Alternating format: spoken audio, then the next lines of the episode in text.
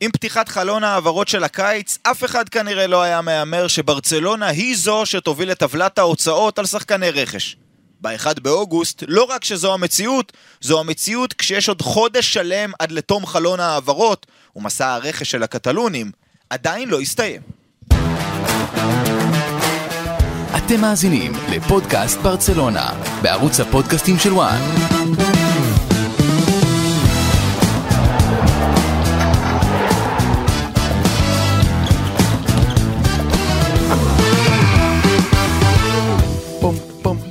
כן, בשביל זה רציתי שישאירו אותך פתוח. נשבס טוב. כן, אתה אוהב את הפתיח. אני היום במעברונים ייתן טעימות. יפה. פודקאסט ברצלונה מתקרבים, מתקרבים לפתיחת העונה הרשמית פחות משבועיים, ואנחנו מתכנסים כאן אחרי תום המסע בארצות הברית עם ניצחון של ברצלונה בקלאסיקו, תיקו שתיים עם יובה וניצחונות על אינטר מיאמי וניו יורק רדבול המקומיות. אנחנו נדבר בפודקאסט הזה גם על המסע בארצות הברית וכמובן גם על מסע הרכש וגם על המשך בניית הקבוצה של צ'אבי. זה הזמן להגיד שלום לגל קרפל ואיתן אסטודילו. שלום חברים. אהלן, אהלן. קרפל, יש לנו הרבה נושאים בברצלונה כרגיל, אבל נתחיל עם סיכום המסע לארצות הברית, מסע ההכנה, כותרת שלך מהמסע הזה? מסע מוצלח לארצות הברית, אבל לצערנו, משחקי ידידות זה לא הדבר האמיתי, אז מוצלח, נראה טוב, עושה המון חשק לברצלונה, יש, יש וייב אדיר סביב הקבוצה ללא ספק, אבל אני עדיין במתח לדעת אם זה עובד או לא. זאת אומרת, המסע לא נתן לי תשובה אם זה עובד או לא, זה נתן לי תשובה רק שזה עשוי לעבוד וזה עשוי להיות נהדר. ומה ככה בנקודה ספציפית מתוך המסע הזה שאתה רוצה להעלות? אתה אתה מכוון למה שדיברנו שאני אדבר על דמבלה ורפיניה? כן. אה אוקיי, בסדר, לא רציתי לחשוף שהכל פה נקבע מראש, אבל זה פודקאסט רציני, מקצועי, ואנחנו אפילו מדברים מראש על מה נדבר, אז דמבלה ורפיניה. תשמע, איזה חגיגה, שני השחקנים האלה, בעיקר דמבלה, הוא מרחף על המגרש, הוא פשוט נהדר, הוא כל כך מלהיב, שחקן שברירי מאוד, אולי עוד נדבר על זה, ענייני הביטחון, ענייני הביטחון זה הדבר המרכזי שאני רוצה לדבר עליו ברצלונה בכלל, בין השחקנים שיש להם ביטחון, כמו דמבלה, לבין השחקנים שאין להם ביטחון, כמו קסיה ואחרים, ואתה כבר מתחיל לראות את זה, אבל לגביו זה פשוט כיף לראות אותו, ואני מאוד מאוד שמח שהוא שם ומקבל את המעמד הזה, כל כך הרבה שחקנים על אותה עמדה, שהחשש הוא שהוא לא ימשיך לקבל את המעמד הזה, אבל חגיגה, ומצד שני רפיניה משחק בשמאל, משחק עם רגל שמאל נפלאה, טכניקה נהדרת, השילוב בינו לדמבל אה, נפלא, אה, כיף לראות את שני השחקנים האלה, אני באופן אישי כבר אוהב, אוהב שזה שני האגפים, כמובן שיש את פאטי ויש עוד את תורס, יש עוד הרבה דברים שם, ואולי זאת בעיה, אבל הצמד הזה, כמו שהוא, עם לבנדובסקי בחוד, זה פשוט שלישייה חזקה בטירוף. יפה, אז לקחת אותי לנקודה שהיא מעניינת לגבי דמבלה ורפיניה. א',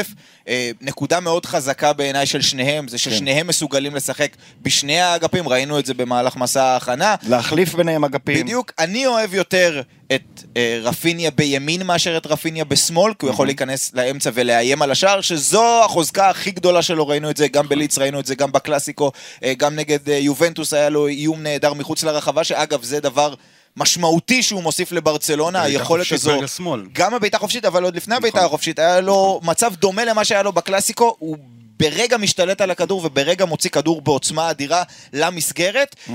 אני כן רוצה להגיד שהם לא שיחקו עד עכשיו, באף אחד מהמשחקים, לא נגד שתי האמריקאיות, וכמובן שלא נגד יובה ונגד ריאל מדריד, מול צפיפות. עכשיו, אלה שני שחקנים שאמורים לפרום את הצפיפות הזו, ולכן זה מוביל אותי לשאלה שאני רוצה לשאול. זהו, אתה יודע מה? חכה שנייה, כי יש לי איזה הערה נורא נורא קטנה, בעניין הזה של הצפיפות. כל עוד לברצלונה אין שחקן קו ימין, שהוא מאוד מאוד דומיננטי, אבל זה דמבלה, או אתה מדבר על מגן? מגן ימני, שהוא מאוד מאוד דומיננטי. התקפית. כן, הסיפור הזה של הרגליים ההפוכות פחות מדבר אליי, בעיניי, כי דווקא אתה מדבר על צפיפות, הדרך לפרוט את הצפיפות זה דרך האגף, דמבלה, הנה, איתן עושה לפרצוף של הגנבת לי, אבל לא, לא. דמבלה פותח את המשחק, וכשהוא מימין הוא פותח פשוט את המשחק, וזה ככה צריך לעשות נגד אה, צפיפות, הוא שחקן קו אדיר, אז אני חושב שלברצלונה יותר מתאים הרגל הנכונה ולא הרגל ההפוכה, הרגל ההפוכה מייצרת פקק באמצע, בטח מול צפיפות, הרגל הנכונה מייצרת אה, אה, הרחבה. זה נכון, אתה מדבר על שחקן מרגל שמאל בצד ימין, אז כן. באמת מי שצריך לגבות אותו הוא המגן. בדיוק, המגן אה, לא מספיק חזק. מהתחושה שלך אתה לא מספיק סומך על דסט, ואתה אומר כן. יגיע מגן חדש, ד, אז דסט, אגב, נדבר על זה בהמשך. כן, מנסתם. אורי יודע שדסט שחקן שהיסטורית אני אוהב, אתה יודע מה זה אוהב? היסטורית. אומר, אומר, כן, שנים האחרונות כמה אנחנו רבים, לא, אבל כמה אנחנו רבים על זה, שאני אומר דסק, כן צריך לפתוח, אבל במסע הזה הוא לא טוב. זאת אומרת, ראינו במשחק נגד יובנטוס, רגעים לא יפים שלו, אז כן, אני נוטה קצת ללכת לכיוון שלך, אני חושב שזאת האופציה הכי טובה, אבל זאת לא אופציה מספיק טובה. אז אני אגיד דבר כזה, אני מסכים איתכם לגבי צורת הריווח של המשחק, אבל אני לא בטוח שהצורך לרווח את המשחק נובע רק מהרגל החזקה של השחקן, אלא מהעמידה של השחקן. זאת אומרת, הדרישה של צ'אבי, ואני מפנה את כל מי שרוצה לרשום צ'אבי מאסטר קלאס ביוטיוב, ולשבת לראות רבע שעה של צ'אבי, עוד לפני שהוא הגיע לברצלונה, מסביר על, על הכדורגל שהוא מאמין בו. שלושה בלמים, לא? זה גם אחד הדברים, אבל לא רק, אבל לא שמעתי, רק, שמעתי ובכל מקרה, בכל מקרה הרעיון הוא באמת לרווח את המשחק כמה שיותר, להגדיל את המגרש, וגם אם רפיניה, עם הרגל ההפוכה, כמו שאנחנו אומרים, יחכה על הקו ויקבל את הכדור, גם אם הוא יעשה את החיתוך משם לאמצע, עדיין המשחק יתרווח, ושוב, זה צריך לעמוד מול צפיפות, לעמוד במבחן מול צפיפות, כי בסוף רוב המשחקים של ברצלונה הם נגד הדבר הזה, אבל זה מוביל אותי למשהו שאני רוצה לשאול על איתן, עדיין בנושא הזה של, ה, של הכנפיים, בגלל שצריך שחקנים שהם פורמי צפיפות, ובגלל שראינו מעט אמנם, אבל בסוף המסע את רפיניה ודמבלה משחקים ביחד, ואפילו ראינו בשער, במשחק האחרון בשער של דמבלה, איך הם בונים אחד לשני את ההתקפה, כשכל אחד נכנס עם הרגל היותר חזקה, אם אני מגדיר את הרגל של דמבלה כימין, יותר חזקה, איך הם משתפים פעולה ובונים את השער, האם זה הצמד הנכון לפתוח, כי כמו שהזכיר פה קרפל, ואי אפשר להזכיר את זה כבדרך אגב, אנסופטי, מספר עשר, בונים עליו. המיועד. המיועד. תשמע, הכמות שחקני התקפה שיש לברצלונה, זה משהו שצ'אבי, אתה יודע, יענה איתו. זאת אומרת, קבוצות לא ידעו איך להתכונן לדבר כזה, אם יפתח אנסו או דמבלה או רפיניה. או פרן, יש גם איזה פרן איפשהו בקצה.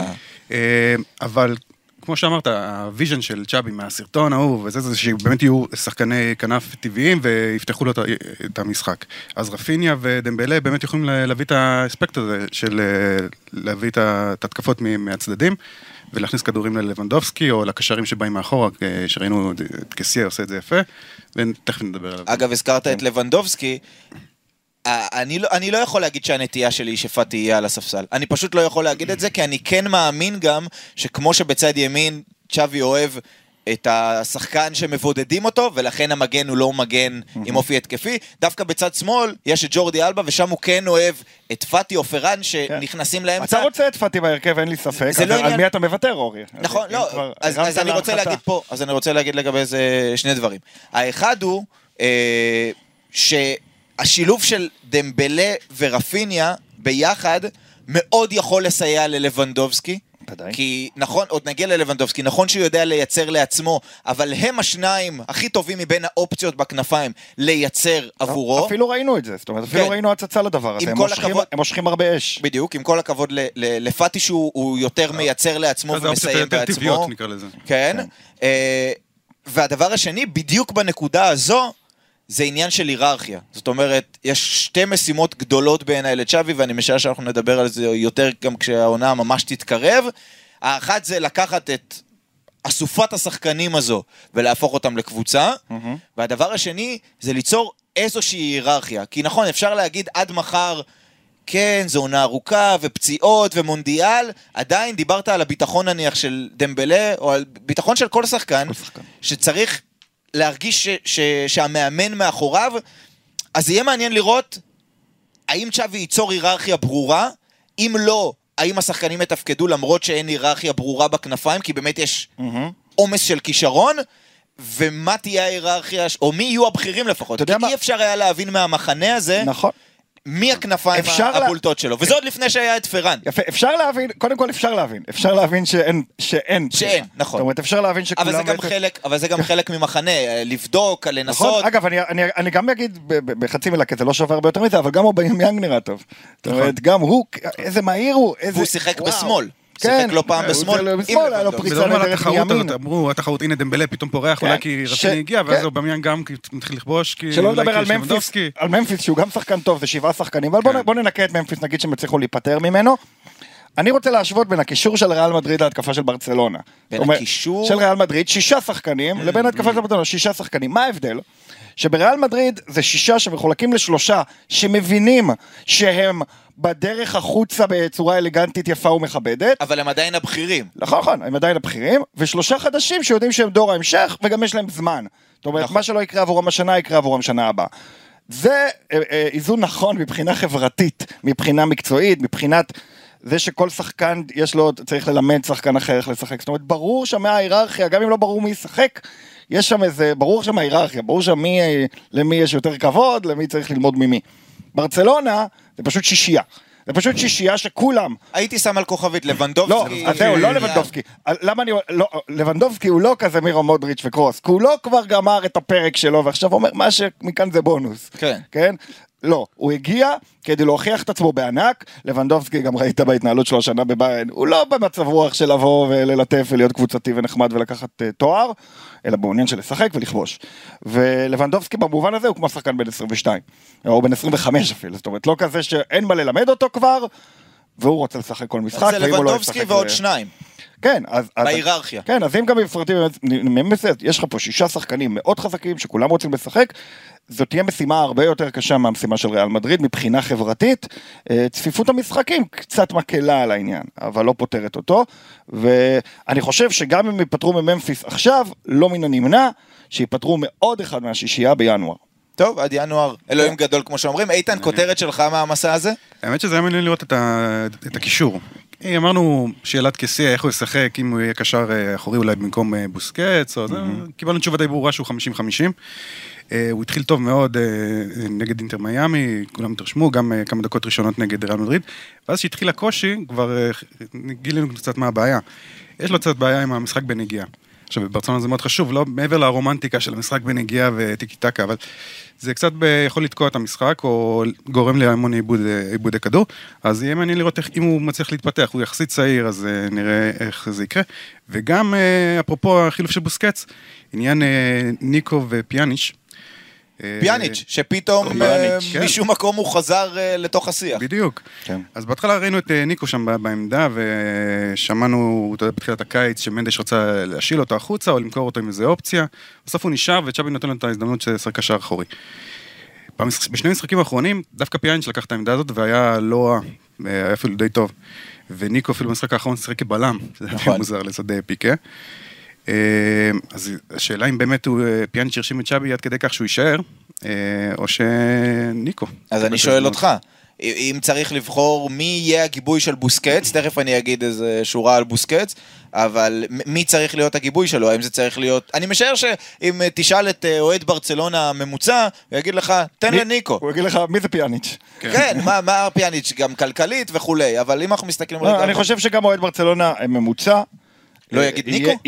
הוא יהיה מודאג מהאופציה של ניקו, כן? כי הפער בין ניקו, הפער בין ניקו, פיאניץ' גם. פיאניץ' די נשרף מהר, כי כשהוא הגיע הוא היה אצל קומן, שהוא התחיל את השני פיבוטים, וזה לא היה נראה טוב, ונשרף וזהו לספר אותו. פיאניץ' נשרף בעיני אוהדי ברצלונה, עוד ברגע העסקה. ברור, ברור. עוד ברגע העסקה המכובסת הזו. ואני אגב אמרתי ברגע העסקה, שאם אני רגע מנקה את העניין הכלכלי וכולי, ארתור, ואנחנו רואים שהוא ממשיך לא להצליח, אל מול פיאניץ', אני חשבתי שפיאניץ' יכול לתרום לברצלונה יותר, אני חושב שאם לא היה, אם נניח היו מחליטים שכן משאילים את ניקו, פיאניץ' זאת אופציית גיבוי לא רעה, שוב, בוסקץ, הוא מבחינת צ'אבי, הוא בנקר, זאת אומרת, אין פה איזשהו סימן שאלה. בוסקץ אין מה להגיד, הוא נראה טוב, הוא נראה טוב. אני רוצה להגיד משהו על זה. הוא נראה בסדר, כן, תגיד, כי זה משפט קצת, הוא נראה טוב, אבל כשאתה משווה אותו לכזמיר, הוא נראה טוב, אבל... תראה, אני לא משווה אותו לקזמירו, כי זה לא אותו סוג של קשר אחורי, הוא לא סטופר, הוא מאוד מאוד ייחודי, גם כל... אולי זה לא הוגן מה שאמרת. לא, כל מי שמראיינים אותו בנוגע, כל מי שמדברים איתו, שחקנים, לגבי בוסקץ, אומרים, אין קשר כזה. אין קשר כזה בעמדה הזו. נכון. ובוסקץ עדיין, לדעתי, מבחינת הבילדאפ של המשחק, הזכרת את זה איתן, לקבל את הכדור מהבלמים, לתת את הפס החכם הזה שחותך את קו הקישור ומוצא את ה-חמישים חמישים מקדימה, את פדרי, את קסיה. הזכרת את משחקי צפיפות, אז בשנה שעברה הרבה פעמים ראינו שהוא זה שניהל את המשחק מאחורה, כשלחצו את פדרי או את... אגב, עליו דווקא עשה את זה מספיק טוב. כן, שמתי לב, הוא יודע לעשות את זה. טקטית של המאמן מנגד, מן הסתם. כן, כן, אבל אני אומר, יש משהו בבוסקץ באמת, לא, אני מתרשם ממנו סך הכל, ואני מתרשם מזה שצ'אבי נותן לו כזה ביטחון. אתה יודע, בקבוצות כדורגל, הרבה פעמים זה לא כמו, זה לא כמו אן בי איי, זאת אומרת, זה לא שאתה, וגם ב-אן בי איי זה לא עובד ככה, אבל, אבל זה לא הסופה של מספרים סטטיסטיים שאתה מרכיב לקבוצה, ואז אוקיי, אז הוא קלה שלושים נקודות, נכון. ואולי צריך שקלה עשרים וחמש, אז שניהם יקלעו פחות. זה די עובד תמיד ב-אן בי איי, אתה יכול לתאר לעצמך פחות או יותר את המספרים, כדורגל זה לא הסיפור, אז, אז הדברים יכולים להתפתח בצורה מאוד מאוד שונה, ממה שאתה מדמיין שהם מתפתחים, והעניין הזה של ביטחון, ואם אתה בהרכב, אז אני אומר לך עכשיו, כסי השחקן יותר טוב מבוסקץ, יותר גוון, יותר כישרוני, יותר...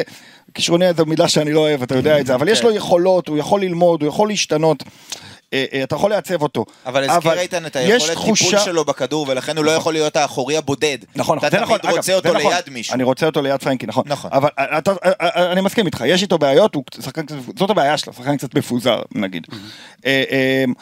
ובבחינה הזאת הוא קצת לא מתאים לברסה, במרכאות כפולות. אבל אני אומר, כסי שחקן שהוא עבודה, אבל... מה שאני רוצה להגיד זה שאם בוסקץ היה עכשיו עובר לקבוצה אחרת, למנסטר סיטי, הייתם אומרים, אה, זה, הוא לא יצליח, טוב, מנסטר סיטי עם פאפ, אולי כן, אבל כל קבוצה אחרת הייתם אומרים, אה, זה, לא יודע, זה לא מרגיש לי, זה לא יצליח. אבל בגלל שצ'אבי, עם כל הכוכבים הגדולים וכל השמות, דווקא ברור שהוא נותן הכי הרבה ביטחון בו, אז זה כיף לראות איך שחקן Rise to the Occasion, כאילו, יש לו מספיק ניסיון כדי לא להילחץ מזה שנותנים בו אמון, ו- ו- ונראה שזה יושב עליו יפה, וכשאני מסתכל על המשחקים במחנה, אני מקבל איזושהי הרגשה טובה לגביו, הרגשה טובה לגביו. אז אני, למרות... למרות ש... שלא הייתי רוצה שיבנו עליו, אני, אני מקבל הרגשה טובה לגביו, שאני רואה איך זה קורה. מה שרציתי להגיד על בוסקץ מלכתחילה, זה שלמרות שצ'אבי מאמין בו מאוד, ונותן לו לא הקרדיט, ואני נוטה ללכת עם צ'אבי וה, והרעיונות שלו, יותר מהעניין של אין ממש גיבוי, והנה גם עכשיו זה לא בטוח מי הגיבוי, וגם לגבי שתי אופציות הגיבוי יש סימני שאלה וכולי, הגנתית, וזה יוביל אותי לכותרת שלי ברשותכם, אני קצת חושש מבוסקץ, אתם יכולים ללכת, מי שמאזין, וגם אתם אם אתם רוצים לראות שוב את השער הראשון של יובנטוס, ב-שתיים שתיים, בוסקט שם קצת הולך לאיבוד הגנתית, והיו כמה עימותים של אחד על אחד, שאין מה לעשות. אתה רואה שהרגליים של התמנון, הן, הן כבר, הן כבר יותר איטיות, הן מגיבות קצת יותר לאט, ופה יש לי איזשהו חשש דווקא בצד ההגנתי, כי להשתחרר מלחץ כן. ולתת את הפס הנכון, ולהשתלט על הכדור ולכוון וכולי, קצ... ו- ובסוף זו עמדה הגנתית מאוד קריטית, כי בסוף הקשר האחורי, הוא זה שאמור הרבה פעמים לסגור את הקשר הכי יצירתי, הכי דריבליסט, הכי וירטואוז, הכי זריז הרבה פעמים, של הקבוצה היריבה, ולכן יש לי פה כן. איזשהו חשש לגבי מה... העניין ההגנתי. אם אני אגיד את זה ככותרת, הייתי אומר, ברצלונה זה מועדון וקבוצה, שתמיד, אבל תמיד, צריכה שהמרכז שדה שלה יכתיב אותה. שהמרכז שדה יהיה חזק יותר, זו קבוצה של פוזשן, היא תמשיך ככה, זה הסגנון של צ'אבי, וזה הסגנון של ברסה. והעובדה שהספק אצלה הוא דווקא בקישור, בטח אם פרנקי ילך, אז, אז, אז זו בעיה. זאת אומרת, ברצלונה צריכה קודם כל לב, קודם כל מרכז שדה. אני מסכים, וזה קטע כי... לבוסקץ, אתה יודע, כבר שתים עשרה שנה עושה את זה, הוא השריד האחרון משלישיית צ'אבי איניאסטה. אבל עכשיו, בטח בלי פרנקי, אם זה הוא, פדרי, או גבי, וכסיה... אתה אומר, זאת לא החוליה הכי חזקה. לא, אז א', אולי אפילו הכי פחות. לא, א', בניגוד לכל השלישיות הקודמות, הוא השחקן הכי חזק שם. הוא השחקן הגדול. זאת אומרת, הוא לא רק הלידר מבחינה מנטלית, הוא גם הכוכב. לא, פדרי הוא הכוכב. לא, פדרי הוא, אבל הוא צעיר מדי כדי להשעין עליו את המעמסה הזאת. הוא השחקן המרכזי בקישור. הוא לא... בטח בימיו הגדולים הוא היה השחקן השלישי בקישור, הוא היה השחקן הנוסף, ולא בטוח שבטח היום שהוא קצת פחות טוב ממה שהוא היה אז, אז הוא מספיק טוב להיות השחקן הכי גדול בקישור של קבוצה ששואפת הכי גבוה, זאת בעיה במובן הזה, כשאתה מסתכל מול ריאל מדריד זאת בעיה, זאת אומרת שאתה משווה את זה. נכון, אנחנו נגיע בהמשך, זו לדעתי גם הסיבה שבחלומו של צ'אבי הוא רוצה שזה יהיה בוסקץ, פדרי, ברנרדו סילבה, ולא בוסקץ, פדרי ומישהו שהוא כזה עוד סימן שאלה, כי בוסקץ אנחנו אומרים זה סימן שאלה, פדרי הוא סימן קריאה כשהוא משחק, אבל אנחנו צריכים לראות שהוא מחזיק עונה שלמה באמת שהוא קשיר, והוא לא מאוד בלט במחנה, אז זה צריך להגיד, והוא צריך קצת להוריד חלודה. הוא צריך בכלל נגד יובנטוס, מחציות. והעמדה השלישית היא סימן שאלה, שאם התשובה לזה היא קסיה או גבי, אז, אז לא בטוח באמת שהמשולש הזה הוא, הוא, הוא מספיק איכותי, אבל צריך לראות באמת איך יסתיים המשולש הזה. משהו לגבי כסייה, אוהבים להשוות אותו לסידו קייטה או טורה, אבל לי יותר מזכיר את פאוליני, אם אתה זוכר לפני כמה עונות, בגלל הכניסה שלו, בגלל התרומה התקפית שלו יותר. אז די מעניין לראות, אתה יודע, מה הוא ייתן לברסה. יש לו תנועה, צריך להגיד, כסייה אדירה, אדירה, אדירה בלי הכדור. היה צריך לסיים את המחנה הזה עם שני שערים, הגיע לשני מצבים, גם אחד בקלאסיקו וגם נגד יובנטוס. יש לו בעיטה אדירה, תנועה אדירה, חוכמת משחק, ראיית משחק, אבל קצת מגושם וזאת הבעיה שלו, ובברסה זה בעיה גדולה. כן, הבן אדם, תמיד שואלים אותי מכסייה, אז, ואני ממש לא אומר את זה בזלזול, אלא פשוט בהשוואה והשאלה, אני אומר, סוג של וליד בדיר. זאת אומרת, יודע להיות מאחורה, יכול לשחק בלם. וליד בדיר או פאוליניו, לא נראה לי שהחמתם לכסייה פה. לא, לא, כן. זה אלוף איטליה, חבר'ה. כן, כן, אני יודע, אבל בגלל זה אני אומר, אני לא מתכוון לזלזל, וליד בדיר היה שחקן העונה בישראל, מתישהו, ואני מדבר על וליד בדיר בהשוואה לליגה הישראלית, לא בהשוואה לברצלונה. חד משמעית. יכול לשחק בלם, קשר אחורי, קשר קדמי, יכול לשחק גם חלוץ, יכול לעשות החול, יכול לערוץ קוסט טו קוסט. ולמה אני אומר וליד בדיר? כי את וליד בדיר היית לאורך כל הקריירה מושפע על ידי המאמנים שלו, ב-מאה ושמונים ב- ב- מעלות.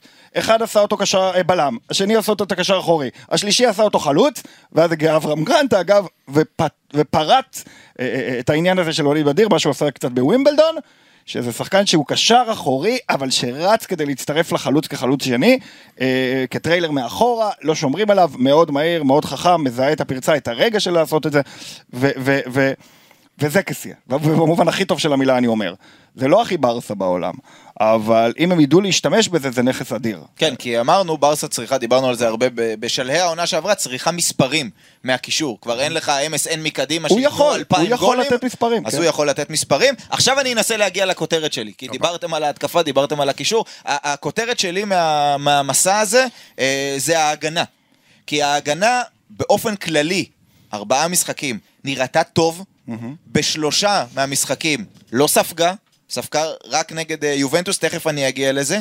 יותר מזה שהיא לא ספגה, חוץ מהמשחק נגד יובנטוס, נגד אינטר מיימי, נגד ניו יורק רדבול ונגד ריאל מדריד, שלוש הקבוצות האלה ב-מאתיים שבעים דקות של כדורגל לא בעטו פעם אחת למסגרת של ברצלונה.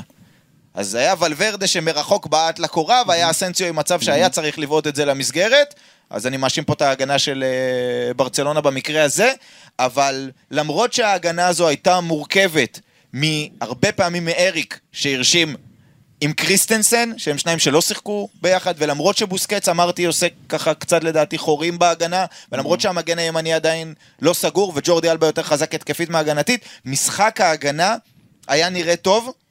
אני רוצה להוסיף לזה את משחק הלחץ, שהזכרתי את זה בפודקאסט הקודם, שנראה טוב ומאומן, אבל עדיין לא מושלם, וזה שוב מחזיר אותי למשחק נגד יובנטוס, כי שם זה היה משחק ההגנה הכי פחות טוב בדיוק. של ברצלונה במסע הזה, ולא רק בשער, גם אתם יכולים ללכת לראות דקה שתים עשרה של המשחק, זה היה מדהים, בעיטת שוער של יובנטוס, ואתה רואה את בוסקץ יוצא ללחוץ שחקן אחד, באותו, באותו משחק לחץ על החלק האחורי של, של יובה, וכסייה בא ללחוץ את אותו שחקן, ובוסקץ מסמן לו, לא, אתה צריך ללכת לקו, וכסייה הולך לקו, ועל הקו כבר מישהו סוגר, ואז נשאר קשר באמצע, אם אני לא טועה לו קטלי, לבד לחלוטין, יובה עושה שני פסים, פתחה את כל הלחץ של ברצלונה, והגיעה עד לביתה של דימריה למסגרת, אמר, אחת מבין ארבע ביתות למסגרת שבעתו. יש משפט שאומר, בחיים אל תשאיר את לוקטלי לבד, זה בכל מקרה. אז משחק הלחץ הזה, שמצד אחד הוא מה שצ'אבי מאמין בו מאוד,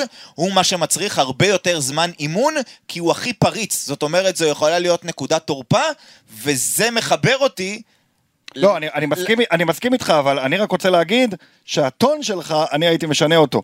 משחק ההגנה, לא מרשים במיוחד, לדובר משחקי ידידות, הכל בסדר. קריסטנסן למשל מאוד הרשים. לא, קריסטנסן, וגם אריק, גם אריק עושה דברים נפלאים ומביא איזה מימד מדהים, את כיפי וכיפי. בלה ורפיניה זה ארבעה שחקנים הכי מרשים במסע הזה. כן, נכון, אבל... בספרד נתנו ציונים... רגע, אבל בערבון מוגבל, אריק, גם בגולים של יובנטוס לאריק היה חלק. נכון. זאת אומרת... כן, כן. אני, במקום להגיד, ההגנה הייתה טובה רק נגד יובה, אני הייתי משנה את הטון ל... ההגנה לא נבחנה ממש...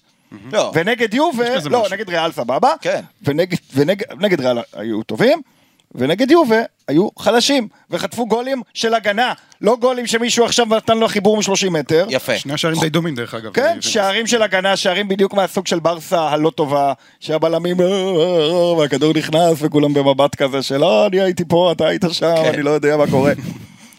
זה הגולים שברסה קיבלה. יפה, אז הגולים... קופי פסט משנה שעברה. וזה מחבר אותי גם במשחק ההגנה, ולהחתמה האחרונה, הטריה של ברצלונה, ובכלל להחתמות שהיא עשתה, בחלק האחורי, ולמה שהיא בונה שם בחלק האחורי, כי אפילו יותר מההחתמה של לבנדובסקי, ההחתמה של קונדה, היא הצהרת כוונות, במובן של ידענו, ודיברנו ותחנו את זה שנים, לא רק בעונה שעברה, שההגנה של ברצלונה לא טובה. זה היה ידוע לכולם, וכשאתה עוצם עיניים ומנסה לדמיין את ההגנה של ברצלונה, כשאני עושה את זה, אני מדמיין את הבלאידוס, נגד צלטה ויגו. ואת הפרצוף של פיקה. את יאגו, בדיוק.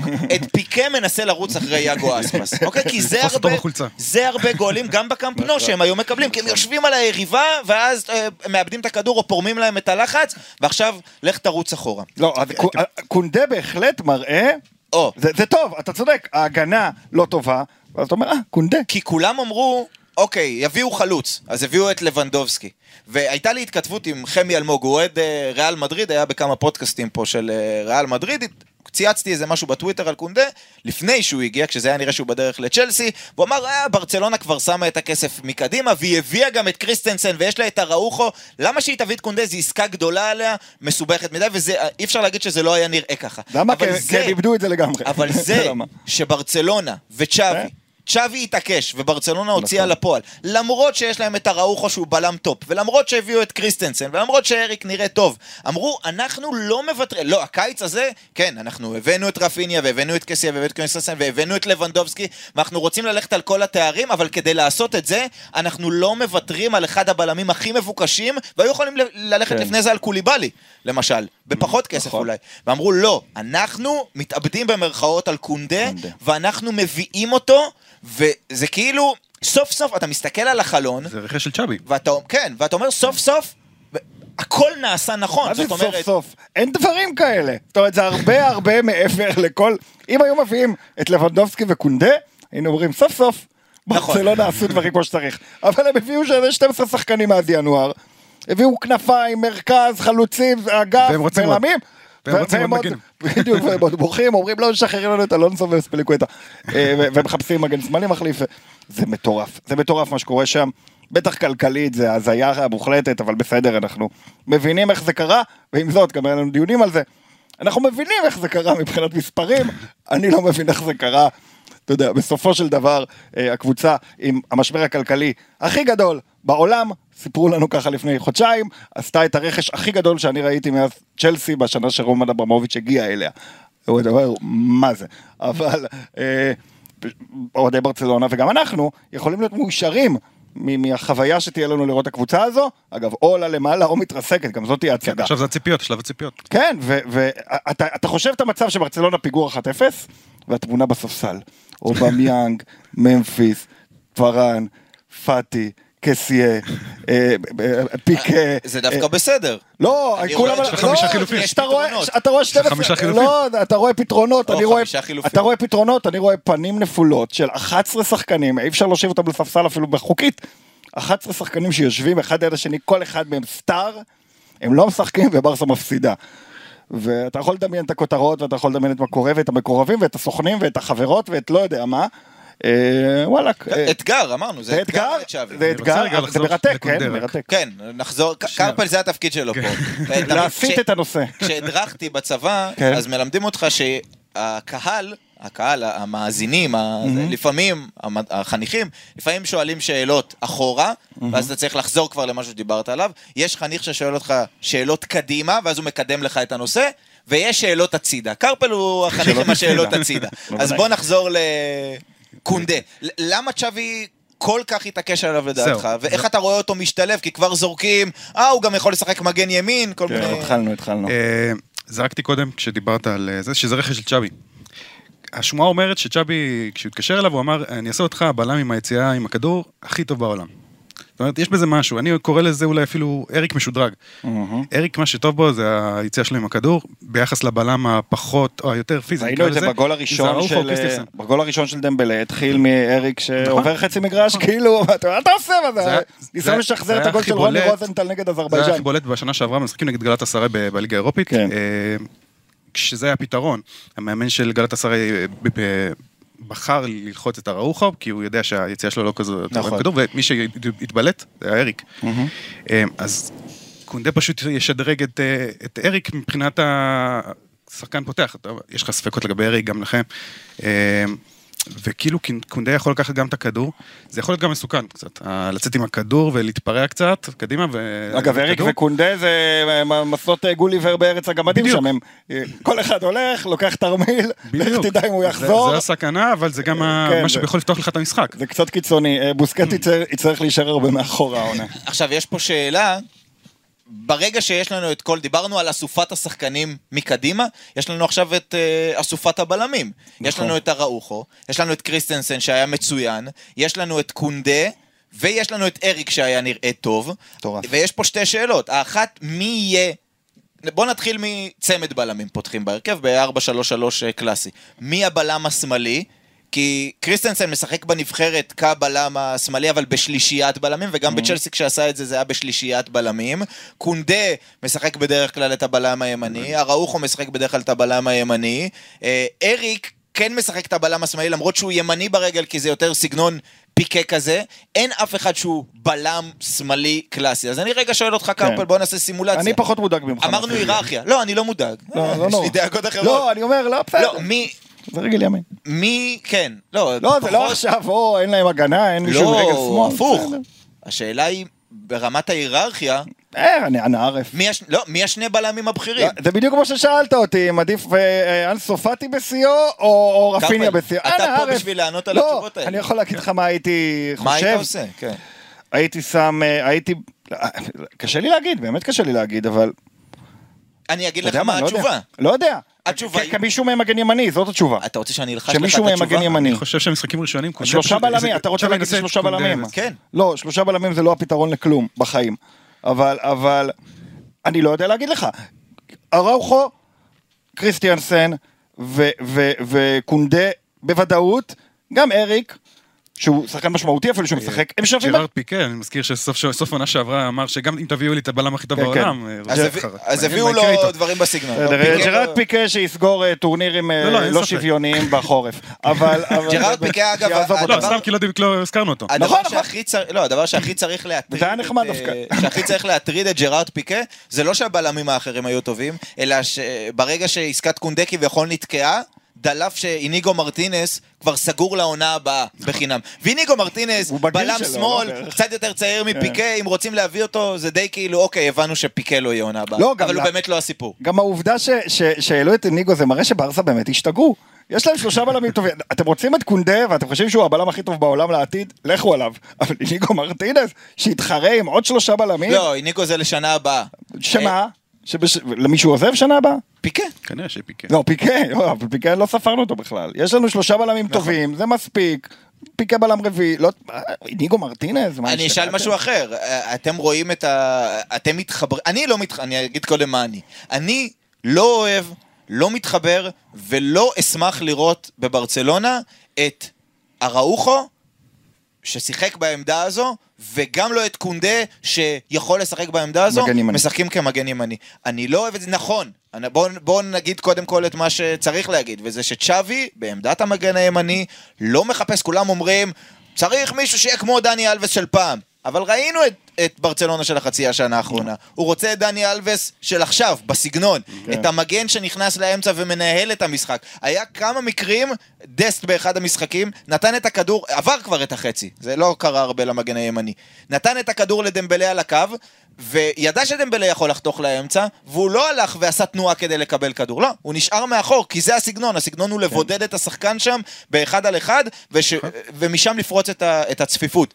נכון, זה גם מתחבר לשיחת אגפים בהתקפה שלנו מקודם. נכון, אז זה נכון שהראוחו באמת יכול לתת את המענה ההגנתי, ונכון שקונדה יכול להיות שם, לא סתם, ואנחנו תכף ניגע בזה. אתה יודע, זה נוסחה שאולי תעבוד יותר משחקים גדולים, ראינו את זה בקלאסיקו, כשהראוחו שמר על... על ויניסיוס. כשאתה רוצה, בדיוק, לקחת פרויקט אישי, את הכנף. זה גם סוג של שלושה בלמים, אם אתה רואה שג'ורדי אבא טיפה יותר חופשי בכנף שמאל. אז זה יהיה מעניין, וגם קונדה, כמו שאתה אומר, יכול לסגל בתור בלם והוא מגן ימני.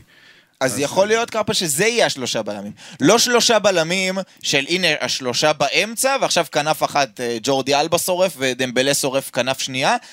זה בעצם יהיה ככה בפרקטיקה, אבל יהיו ארבעה, וברגע שהכדור אצל ברצלונה, המגן הימני במרכאות, גם אם זה יהיה הספיליקווטה, שתכף נגיע אליו, ייכנס יותר לאמצע ליד השני בלמים. אני רוצה להעלות, אני רוצה להעלות עוד אופציה שלא עלתה פה, והיא די מחברת לנו את כל השיחות שלנו ביחד. דמיינו לעצמכם שצ'אבי בונה על ג'ול קונדה בתור מחליף לבוסקץ. לבוסקץ. אוקיי. לא, מעין בלם שלישי, שהופך להיות קשר בהתקפה.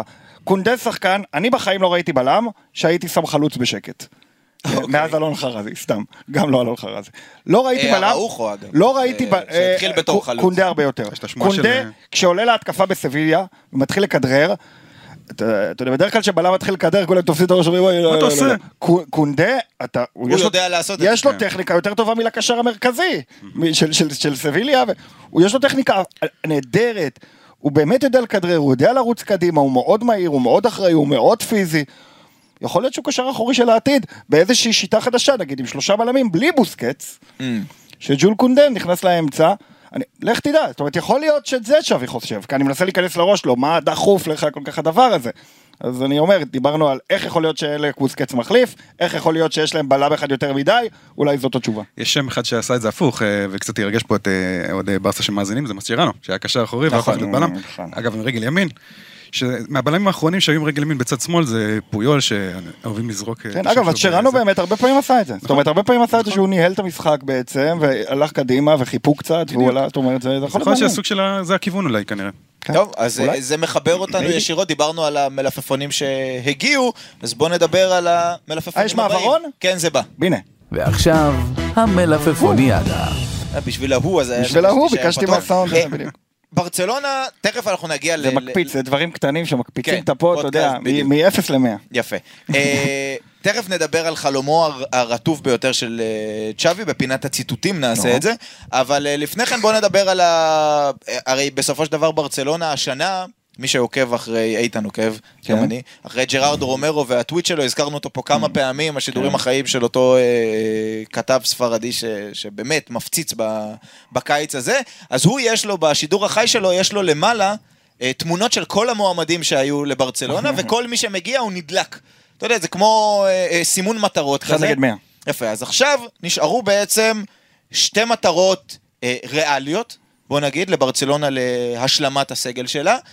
הראשונה זה מגן ימני, למרות שיש את דסט, שנדמה שהמניה שלו קצת יורדת. עזוב, שיביאו את כפו ויעזבו אותנו, באמת, זה מתחיל להיות מוגזם הדבר הזה. באמת, כאילו, אבל איתן, מי שרוצה צ'אבי, ולא לכל עמדה, כמעט לכל עמדה, הזכירו כמה שמות. היה הלנד, אם לא, אז לבנדובסקי, והזכירו שמות אחרים. זה היה רפיניה, אודמבלה, צד שמאל, תכף נדבר, מרקוס אלונסו, אבל אם לא, אז יש עוד אופציות. מתחילת הקיץ, רוצה צ'אבי, ואמרת הבחירות של צ'אבי, רוצה צ'אבי רק רק את הספיליקווטה לצד ימין. לדעתי התשובה נמצאת דווקא במאמן השני, בתוחל. תוחל אמר, רוצים לקחת לי את הקפטן. זה בעיניי... המילה קפטן, זה העניין. צ'אבי רוצה מישהו מניסיון, מישהו שהוא גם ספרדי, שכבר התחבר מהר לסגל, וגם ימלא את התפקיד של המגן ימני, אבל גם ניתן את התפקיד הזה בחדר הלבשה. זה מעניין לראות איך שחקן כזה ישתלב ישר בהרכב. כי אני חושב, א', שאם אספיליקווטה יגיע, הוא יהיה בהרכב, עם כל האופציות שלה לשחק אולי את המגן הימני שהזכרנו, הוא יהיה בהרכב. והדבר הנוסף, ואני מאוד מתחבר למה שאיתן אמר, הבלמים, בוא נגיד ככה, מי מנהיג היום בברצלונה? לא ותיק, מנהיג, בחוליה האחורית. ג'ורדי אלבה מאוד מנוסה, רחוק מאוד מלהיות מנהיג. כשאומרים היום ג'ורדי אלבה, אוהדי ברצלונה חושבים על שני דברים. א', מוסר למסי, ב', בוכה בחדר הלבשה. באנפילד. אין מה, באנפילד. אין מה לעשות. ג'ורדי אלבה הוא לא מנהיג, הוא ותיק. הבלמים... אני חושב שאתה קצת אכזרי איתו, אבל בסדר. הבלמים הם לא מנוסים. קונדה לא מנוסה. אתה לא יודע מי הבלמים, אז איך אתה יכול להגיד שהם המנהיגים? לא, אבל מה שאמרתי עכשיו, זאת הבעיה. פוסקץ הוא היחיד שהוא בנקר בהרכב, עושה רושם. היחיד בכל ברצלונה ולוונדובסקי. אתה אומר ותיקים, ויש את הנקודה הרגישה הזאת של הפרות הקדשות שדיברו על זה בשנה שעברה. וצ'אבי, סוג של... מדבר איתם בגובה העיניים, כי הוא היה חלק מזה. אז פתאום... פתאום ג'ורדיה בסבבה, אם זה שמביאים מגן שמאלי, או בוסקץ, משחק טיפה פחות. אין להם ברירה אלא להיות סבבה. נכון, נכון. ופיקה שלא מזרק. אבל אני אומר, הראוכו, בלם טופ, הוא לא מנהיג עדיין, הוא עוד צעיר. קונדה כנ"ל, קריסטנסן, הוא מנהיג שקט כזה, כמו שאומרים. ולכן, אספיליקווטה, מעבר ליכולות המקצועיות שהוא יכול להביא, ובדיוק הסגנון הזה שדיברנו עליו, של המגן הימני שצ'אבי מחפש, העניין של שחקן שהיה במעמדים הכי גדולים, שהידיים שלו, הוא פיתח שרירים מלהניף גביעים וצלחות, כן. זה עוד משהו שהוא מאוד משמעותי, ולא סתם אין לזה כאילו תחליף, כי בתחילת הקיץ, mm-hmm. אנשים שוכחים, מזראוי, שבסוף חתם בביירן, mm-hmm. אמרו, הוא, הוא יבוא להיות המגן, גם הוא לא מתאים בסגנון שאנחנו מדברים עליו עכשיו, אבל נניח שהיו רוצים שיהיה מישהו כזה, במקום דסט נניח, אבל באמת מישהו, לא הייתה עוד אף אופציה, כי, כי אין, אין מגנים ימניים שגם עונים על הסגנון, וגם... מנהיגים, ותיקים, מנוסים, ספרדים, אמר איתן, כן. ולכן מסתכל צ'אבי, הוא לא רואה ימינה שמאלה, ולא משנה מה יהיה, והתחלפה הנהלה ויחס... בצ'לסי, mm-hmm. ויחסים פחות טובים, יותר טובים, בגלל העסקאות האחרונות וכולי, הוא הולך ראש בקיר במרכאות, אני, רק אספיליקווטה. אני לא חושב שזה יקרה, בגלל שאני חושב לא ש... לא חושב שזה יקרה, שאספיליקווטה יבוא? כן, אני חושב שבסופו של דבר צ'לסי... We can bet. יקשו, אתה רוצה שאני אתערב? כן? כן. חושב? כן, לא אני, יודע, אני, אני... תראה, אני לא... איך אני אגיד את זה? עברו משוכות גבוהות יותר בברצלונה בקיץ הזה. לא, אבל לא, לא, לא. כי צ'לסי, אני חושב שהם לא מעריכים נכון את המצב בצ'לסי. צ'לסי זה לא מועדון... צ'לסי ששחררה את רודיגר וקריסטיאנסן, זה צ'לסי של הרומן. היא לא תחת... שחררה, היא איבדה. בזמן מלחמה, בזמן מלחמה, ו- ו- ו- ושרומן אברמוביץ' אסור לו להרים טלפון אפילו, נכון. להגיד כאילו מה המצב אחי. נכון. אוקיי? זאת לא אותה צ'לסי של עכשיו, וצ'לסי של עכשיו... לא יודע, איכשהו אני רואה את זה נופל בסוף. גם אספיליקווטה היה מורסה עם חוזה, אבל חידשו אוטומטית. תשמע, צ'לסי לקראת תקופה חדשה ומסעירה, עם בעלים מאוד עשיר ומאוד שאפתן, אני לא רואה שחקנים כל כך חוזבים בקלות, בטח אחרי שעזבו שני הבעלמים. אספיליקווטה לדעתי... עד כמה שהוא נחוש, ועד כמה שזה ברור, ועד כמה שזה כבר פורסם. לדעתי במקרה של אספיליקווטה זה נטו תחליפים. ברגע ש... אם יהיה לו תחליף טוב, אז כן, בסדר. הם ישימו שם, ישפכו שם הרבה מאוד כסף. זה מורכב. הזכרת את רומרו אתמול, אתה יודע מה הוא אמר? מה הוא סיפר? איפה נמצא אספיליקווטה ברגעים אלה? נו. נו. במיורקה. יש לו כמה ימי חופש, נסע למיורקה. זה האיש של מתאו למן. האיש של לבנדובסקי. זה האיש שבו קוראים דברים. בדיוק. רפיני היה באביזה כמה ימים לפני גם. יכול להיות. אבל תראה, אני רוצה להגיד משהו אחר וכללי יותר. שנה הבאה יהיו לא מעט לא מרוצים, אמרתי את זה קודם בינואר, אחד מהשישה יעזוב, יהיו לא מעט לא מרוצים בברצלונה, בכל העמדות. הרבה מאוד שחקנים, כי ברצלונה נראה כאילו היא בונה קבוצה וקבוצה בית, שאחת תיקח חליפות, והקבוצה שנייה תהיה מקום שני. זה עד כדי כך... אז למה אני אומר יהיו בעיות? אז יש לי כמה נקודות שמסמנ... שסימנתי לעצמי שבגללם יהיו בעיות. א', זה משפט שאמרתי כבר כמה פעמים, ברצלונה עשתה הרכש הכי גדול מאז צ'לסי ב-תשעים ותשע, הרבה שחקנים שבאו מבחוץ, ברצלונה לא מכניסת אורחים טובה, היסטורית, ברצלונה מתמודדת טוב עם שחקנים שגדלו במועדון, או באו בגיל צעיר, והם יש להם קעקוע של ברסה על התחת, מה שנקרא, ופחות טובים עם שחקנים שבאים ככוכבים מבחוץ, עם גישה משלהם, עם סגנון משלהם. אבל זה לא הספיליקווטה. לא, אני לא מדבר על הספיליקווטה, אני מדבר באופן כללי. כרגיל, משיחת הספיליקווטה, כן, יש לנו אבל עוד מלפפון. משיחת הספיליקווטה, אני לוקח את זה לדבר הזה. אז א', הם לא מכניסי אירוחים טובים, ב', ההיררכיה שם מספיק טובה, ג', כבר בשנה שעברה בין צ'אבי לממפיס, צ'אבי לפרנקי, בטח במקרה של ממפיס, כשצ'אבי הגיע הוא היה כוכב של ברסה, והיה ברור מאוד שהוא לא מרוצה, והוא אפילו השמין קצת, ככה הוא נראה, ונראה פחות חד. זה לא שיש שם איזה השפות של המועדון באופן כללי, של לשמור על כולם מרוצים, ויהיו לא מרוצים השנה בברצלונה, יהיו לא מרוצים. שאלה היא איך המרוצים ישחקו, כן? אבל זה יקרה.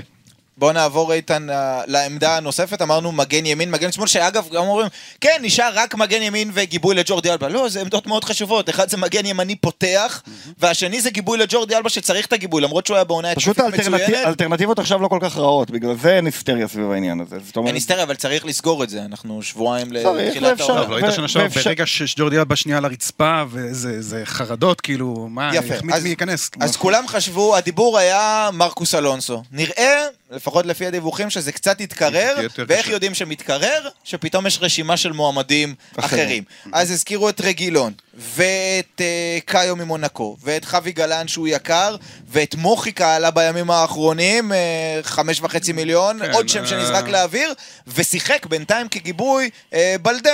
הצעיר והנחמד, שהיה גם לא רע. אז אני שואל אותך איתן... לא רע בעיקר נגיד הקבוצות האמריקאיות.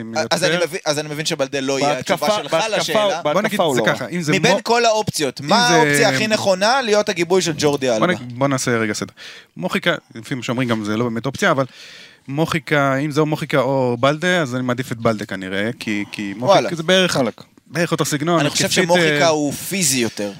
ובלדה הוא כזה קצת הגנתית, הוא קצת עלי נידף ברוך, אבל מסכים שמוחיקה זה לא המדויק ביותר, גם הוא יותר טוב בשלושה בלמים, שיש לו חופש לצאת קדימה. אז אתה מגיע לרגילון, זה שם שאתה יודע, הוא נפגע מההגעה של פריסיץ' לטוטנאם, וראיתי את זה אישית בסמי עופר, הוא אפילו לא בסגל רגילון, וקאיו זה שחקן של דקו, אז אולי שם יכולה להיות אופציה... מבחינת מספרים אולי היה טיפה גם יותר מרשים מכל האופציות, אבל הוא די יחידה, כי לא ממש צריך... אז הלכת על בלדה? לא. אני מעדיף, שוב, ללכת על מרקוס אלונסו, אם זה לא אפשרי. שוב, אם זה לא אפשרי. אם זה לא אפשרי, אז... אז כנראה שזה... או קאיו, סליחה, קאיו, כן. מי אתה רוצה? קאיו, תשמע. לא מבקש ממך לחזות דעתי. תקש על מרקוס אלונסו. אני אגיד לך מה מפתיע אותי. רגע, רגע. אני רוצה להגיד, מוחיקה או קולומביאני? נכון, איתנו גם קולומביאני. איך הוא ככה זרק אותו מתחת לאוטובוס, בונה? אם היו כתוב פה, לא יודע, זה מגן שמאלי ישראלי, לא היינו מפרגנים, שיקחו אותו. איתן, מאוד לא קולומביאני. אני פולני, אז אני כבר את הרכש הפולני לקיץ הזה עשינו, אין לי בעיה. כן, שחקנים מונגרים אין מספיק. אבל מבחינת סגנון... בלדה קצת מזכיר את מוחיקה, מבחינת הפראיות הזאת של העלות קדימה. רק מהבחינה של הפראיות של העלות קדימה, בלדה, לדעתי, מוחיקה מדאיג בהגנה, בלדה הרבה יותר מדאיג בהגנה. אז מי כן? כרגע אמרתם לי לא מכל האופציה. אני אומר, האופציה שלי... לא, האופציה שלי היא ללא ספק חווי גלן. חווי גלן, או אנחליניו. כן, אתה אומר מקצועית. אה, אנחליניו, גם את אנחליניו העלו את מול שחקן. אגב, דיברתי עם חבר השבוע על גרימלדו. עוד ברצלונה, הוא אמר, למה לא מחזירים אותו? הוא נהדר. גם הוא היה מועמד בינואר. וגם עלה השבוע שלו, כשם אם קוקוריה לא יעבור לסיטי, אז אולי גרימלדו זה שיגיע לסיטי. הוא שחקן נפלא וזה יכול לעבוד, מעניין. אולי אין כסף בשבילו עכשיו, אבל שחקן שהיה בברצלונה. אם אני מנסה להסתכל על המועמדים, וכן להסתכל גם לא בפן הכלכלי, כי גלן הוא אופציה טובה. גלן מוסיף מימד, אתה צריך שחקן לא סותם חורים. כל הקונספט של סותם חורים הוא קונספט מוטעה ולא טוב. אני מסכים. חווי גלן, יש לו אופי, אישיות, סגנון, הוא מוסיף לקבוצה מימד. הוא לא סתם, אל תשימו לב אליו שם. אבל סלטה רוצה עליו את הסעיף שחרור שלו שמונה עשרה מיליון, שמונה עשרה מיליון, נו. אני לא רואה את ברצלונה על גיבוי לג'ורדי אלבה. ממפיס, שיתנו להם את ממפיס. לא, באמת. על גיבוי לג'ורדי אלבה. את ממפיס כבר קיבלו. לא, ממפיס תמורת גלן. קל. כן, אבל ממפיס לא ילך לשם. אתה כל פעם לוחף אותו לקבוצות שהוא לא רוצה. תכף ניגע בממפיס, קצת. אתה אומר לי שהוא לא רוצה לריאל מדריד, אגב, זה אחד הוויכוחים ההזויים. אתה חושב שממפיס לא ירצה ללכת לריאל מדריד? מבחינת השורה התחתונה לגבי המגן השמאלי, מבחינתי, אז אם זה מוחיקה, אז עדיף בלדה, אבל כל השאר כן להביא אופציה מגן שמאלי נורמלי, כי אם עכשיו התחזקת בכל הקיץ, ויש לך שניים עוד כל עמדה, אז גם בעמדת המגן השמאלי, אתה צריך מישהו ש... צריך, אני מבין האופציות הייתי הולך על רגילון, מכמה סיבות. האופציה הרגילה. כן, האחת, האפשרות, אני מאמין, בגלל ששוב, הביאו את פרישיץ' והוא עכשיו נדחק, האפשרות לעשות עסקה כלכלית אפשרית, אפילו ברמה של השאלה עם אופציית רכישה, דבר ראשון. דבר שני, למרות שאני מאוד אהבתי את רעיון מרקוס אלונסו, מרקוס אלונסו הוא יכול להיות עכשיו רוטציה טובה לג'ורדי אלבה, אבל זה לא משהו שאתה בונה עליו קדימה. רגילון, אם הוא טוב ואתה משאיר אותו, הוא יכול להיות בעיניי המגן השמאלי הבא של ברצלונה. הוא מכיר כבר את הליגה. הוא מכיר כבר את הליגה, יש פה את כוכבית האוהדים שהוא מדרידיסטה, והוא קילל את סוארס ואת מסי בקלאסיקו. רגילון היה גם פצוע למשך תקופה ארוכה, לא? בסוף העונה הוא היה פצוע, אבל הוא שיחק בטוטנהאם. לא לדאוג לו עד כדי ככה, אוקיי. אבל כששאלת אותי אז לפני כמה ימים על רגילון, אמרתי לך, זה בעיה, הוא כאילו מדרידיסטה, אותי אישית זה יחזב, כאילו הוא מאוד אוהד ריאל, כאילו ראינו אותו בוכה ב... זה היה משחק בין ברסה לריאל בגביע המלך לפני כמה שנים, הוא ממש בחק כשהם הפסידו, והוא מאוד מדרידיסטה וראו את זה עליו, זה יהיה מוזר מאוד לראות אותו בברצלונה. זה יהיה מוזר כי זה בקיץ שבו כל אוהדי ברצלונה הגיעו, כל קריסטנסן שכתב איזה מכתב כשהוא היה ילד, בגיל שמונה, בגיל שמונה, וקונדה שהשתכנע כי הוא רצה את ברצלונה, ורפיניה שחלם כל החיים שלו. ופיניזר שחלם של לבנדובסקי. בדיוק, בדיוק. כמו שהעבריינים שמים כיפה לפני שהם הולכים לבית משפט, ככה שחקנים שמים איזה מכתב מגיל שש כשהם באים למשא ומתן לברצלונה. תראו מה מצאתי, הייתי אוהד שרוף. כן, אז על רגילון זה לא יקרה, אבל בעיניי הוא האופציה הכי טובה. אז אלה שתי עמדות המגנים. בוא נעבור לפינת הציטוטים. לבנדובסקי כבר היו מספיק ציטוטים, נתייחס אליו עוד מעט. סוף סוף נגמרה פינת הציטוטים של לבנדובסקי. אז עכשיו אנחנו... עפתי עליו פה כל שבוע, עכשיו אני מפרגן לו ובעדו, ושכחתי מהכל והשלמנו. יפה, אז עכשיו אנחנו עם פינת הציטוטים שתעסוק הפעם בפרנקי דה יונג. כן, כן, הנה זה בא. יש. בין השורות. בין השורות. הפעם ציטוט קצר של צ'אבי, שפותח דיון מאוד גדול שאנחנו עוסקים בו כל הזמן, אבל, אבל הוא, הוא שווה עיסוק עד שהוא ייפטר, okay. עד ה-שלושים ואחד באוגוסט. והציטוט הוא ה-שלושים ואחד באוגוסט. שאלו את צ'אבי אחרי המשחק הכנה האחרון על פרנקי דה יונג, והוא אמר, אני לא יודע מה יהיה איתו, יש זמן עד ה-שלושים ואחד באוגוסט. עכשיו, כשאתה אומר על שחקן, אני לא יודע מה יהיה איתו, יש זמן עד סוף החלון, אז זה ברור, זה כבר לא ציטוטי, למרות שהוא אומר, אני מאמין בו, ואוהב אותו, והוא שחקן מצוין, וכו' וכו' וכו' וכו'.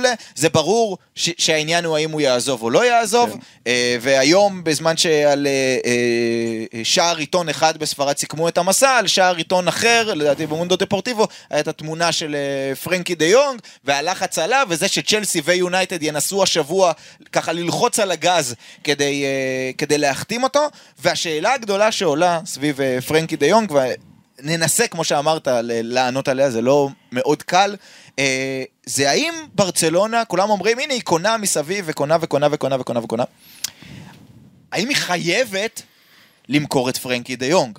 האם היא חייבת... חייב לקרות משהו. חייבת למכור את פרנקי דה יונג. או מחירה, או קיצוץ בשכר. יפה. אז צריך להגיד... מה שחייב לקרות? צריך להניח את זה, אבל רגע על השולחן. כן, לא, קיצוץ בשכר זה לא משהו שיהיה לייפליין לברצלונה. ברצלונה צריכה... קיצוץ בשכר זה חיסכון קטן מאוד. קודם כל, ברצלונה לא חייבת... כדי להתקיים, היא לא תורד לליגה א', כן, בהמשלה למה שקורה אצלנו, נכון? אם היא לא תמכור את פרנקי דה יונג. היא כן צריכה עוד כסף, לא, היא תסתדר, השאלה איך. היא צריכה עוד כסף כדי לרשום את השחקנים לליגה, השחקנים שהיא החתימה, כדי לצרף עוד שחקנים, לפחות השני מגנים שדיברנו עליהם, והיא כן רוצה, מעבר לאפשרות להכניס עליו הרבה מאוד כסף, לחסוך את כל השכר שלו, או את רוב השכר שלו, כן. אם, הוא, אה, אם הוא יקצץ.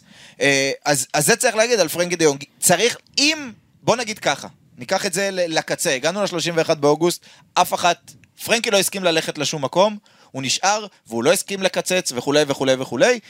ברצלונה תפעיל מה שאנחנו קוראים לו מנוף, תיאלץ כנראה, היא תלך למכור איזה עשרים אחוז מברסה סטודיוס, או משהו בסגנון, כאופציה האחרונה, ותרשום את השחקנים, הם ישחקו והם יהיו. השאלה מאיפה מביאים את הכסף הגדול הזה, ובפודקאסט הקודם, איתן, אני אמרתי פה, פרנקי דה יונג מסתכל על מה קורה בקיץ הזה של ברצלונה. נכון שמוציאים הרבה כסף על רכש, אבל כל השחקנים שמגיעים, וגם לפורטה מדבר על זה, מתיישרים על קו השכר החדש, על שישה מיליון נטו, אם אתה שחקן סמי בכיר, רפיניה, דמבלה, אפילו פאטי כאלה, ואם אתה לבנדובסקי, אז תשע.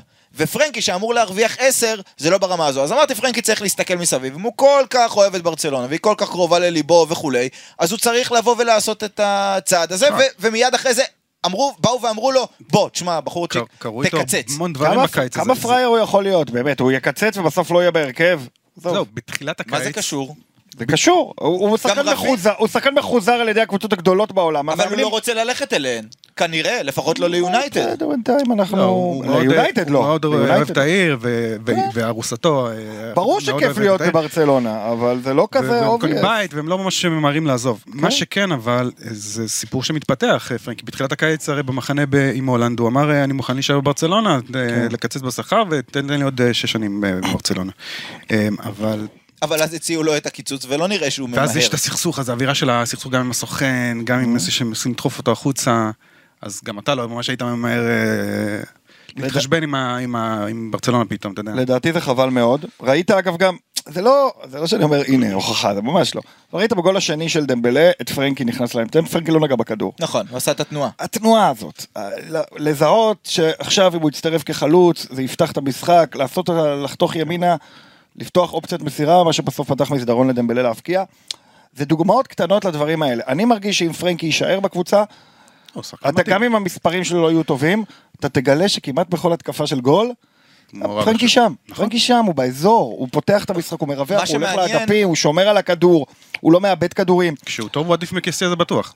כן, עזוב קסיה, זה לא השוואה בכלל, הוא עדיף מכולם. כשהוא טוב, שוב. כשהוא טוב, תשמע, פוטנציאלית הוא עדיף מכולם, כולל כולם. חבר'ה, הוא כמה שנים, אני לא נגד פרנקי דה יונג, תמיד שאני מרגיש צורך להגיד שהוא שחקן ענק, בתפקיד שלדעתי צ'אבי מחפש לו מישהו אחר, בסגנון אחר לעמדה הזו. בסדר, אגב, זכותו של צ'אבי לבנות את ברצלונה מחדש, והוא לא רואה את פרנקי שם וזה בסדר, ואולי זה יעבוד. קרפל רוצה סוד? פרנקי דה יונג משחק כבר כמה שנים בברצלונה. קנו אותו בהרבה כסף עם ציפייה גדולה. אבל החליף כמה מאמנים בשנים האלה? אבל היה גם מאמן, קומן שאתה יודע, הריץ אותו. אתה צודק. זה לא התפוצץ. אתה צודק. אני מסכים שיש אכזבה מסוימת מפרנקי דה יונג, אין ספק. אבל צריך לשמוע. תראה, מנטלית, אני אומר, דיברנו פה הרבה על הצד המנטלי. פרנקי דה יונג מצד אחד מאוד רוצה ברצלונה, ולא רוצה לקצץ. השאלה, כשזה היחס ניסו לסגור עם יונייטד מאחורי הגב שלו, ולדחוף אותו ליונייטד. אתה יודע, דיווחים, הנה, סגרנו עם יונייטד, רק צריך שפרנקי יסכים.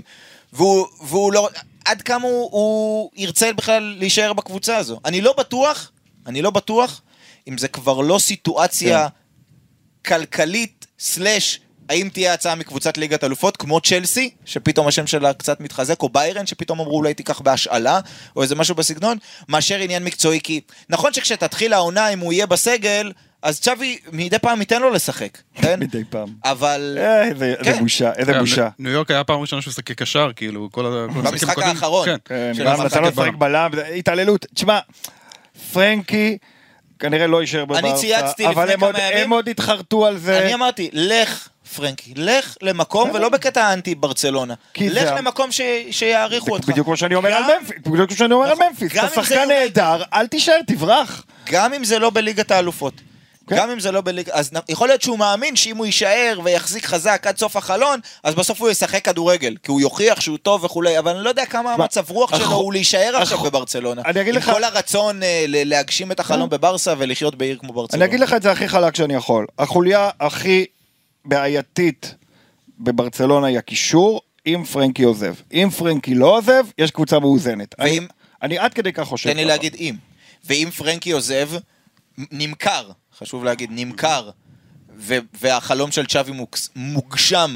וברנרדו? ומגיע ברנרדו סילבה, שאגב צריך להגיד, הדיווח האחרון הוא שמנדש, הסוכן שלו, אה, אה, סגר מול סיטי, תג מחיר שמונים מיליון, שזה בערך מה שפרנקי היה אמור להימחר ליונייטד, אם זה היה קורה, ושמנדש עצמו הציע אותו, גם לריאל מדריד שלא מעוניינת, וגם לברצלונה שמאוד מעוניינת, כי הוא רוצה, כי ברנרדו סילבה רוצה לעזוב את אנגליה, הוא, זה לא שהוא יש לו משהו נגד סיטי, הוא, נכון, הוא, הוא סיפר במהלך העונה שכבר קיץ שעבר הוא ביקש, לא טוב לו באנגליה, קר לו, לא נעים לו, והוא רוצה, הוא פורטוגלי, מדינה חמה, והוא רוצה אתגר חדש גם אולי, וגם לשחק במקום חם. גם לא שזה תמונת ילדות. נכון, תמונת ילדות עם חולצה של ברצלונה וכולי. אז בשביל מה שצ'אבי רוצה, אתה יודע מה, עזוב בשביל מה שצ'אבי רוצה. לא, ברנרדו מוסיף מימד אדיר. לא, ברנרדו מוסיף עוד מימד אדיר. אני לא בטוח, מה זה אני לא בטוח? אני לא חושב שמה שחסר לברצלונה זה ברק. יש לה ברק מהבלמים. יש לה ברק... החל מהבלם. שזה נשמע מאוד מוזר בברצלונה, שלדבר על ברצלונה. לא, אני אומר, יש לה ברק, כל ההרכב שלה ברק. אני חושב שהיא כן צריכה. גם הקשרים שלהם ברק. אני לא חושב... זאת אומרת, ברנרדו מוסיף ממד אדיר, יהיה כיף לראות אותו, וכל הדברים האלה. הוא לא נותן את מה שפרנקי נותן, תיאורטית. הוא נותן, הוא נותן, פרנקי נותן בהרבה פעמים... נקרא לזה בשליש המגרש המרכזי, בלקבל מהבלמים, בלקדם את הכדור ולהוביל אותו קדימה, ולעיתים גם להיכנס לתוך הרחבה, למרות שלדעתי זה לא הפורטה שלו, הוא יודע לעשות את זה, כסייה בנקודה הספציפית הזו, בקודם איתן הרים גבה פה כשאמרתי כסייה עדיף על פרנקי, בנקודה הספציפית הזו לדעתי כסייה עולה עליו. אבל בשליש האחרון, המכריע, שאתה צריך מישהו שיפרום עם, עם פס חכם, עם ביתה מרחוק, עם דריבל, אז יש לך את פדרי, זאת אומרת, יש את פדרי, אבל פדרי, ב, ב, בוא ניתן לו את העונה הזו, בוא ניתן בטח. לו את העונה הזו, לרוץ כל העונה, להיות קשיר, לא לבנות עליו. בוא נריץ לך את הפנטזיה בראש של צ'אבי ושל הפורטה. קצת כמו פאטי. הפנטזיה של הפורטה וצ'אבי, כן. זה ברנרדו סילבה בשמאל, בוסקץ ופדרי. זהו, כאילו, בשלישיית קישור. זה הפנטזיה בראש. אני יכול להבין את הפנטזיה הזאת. אתה צודק, מסכן כסייה, שהגיע בקלות מדי. לא, שוב, זה עניין של רוטציות. כסייה הגיע, עם כל הכבוד, ממילן. היא אלופת איטליה. עם כל הכבוד, הוא גם בחור יחסית צעיר. הוא הגיע ממילן, אלופת איטליה, שהוא היה שחקן... מילן וברצלונה זה לא דומה. זה לא דומה מילן וברצלונה. זה לא דומה. לדעתי, כסייה עשה טעות, הוא כבר מבין את זה. כלכלית זה דומה. יכול להיות שבינואר יחזור למילן. אבל, אבל... כן, כן, כן, אני יכול להאמר שכסייה בינואר יחזור למילן. אבל, אבל, א', יש שצריך בברסק, אני מאמין בו. אני לא חושב שהם מאמינים בו כמו שאני מאמין בו. מה שאני רוצה להגיד על פרנקי דה יונג, זה... איך זה ייגמר? אתה יודע מה? תן לי... לא, מה שאני רציתי להגיד, זהו, זה יכול להיגמר בזה...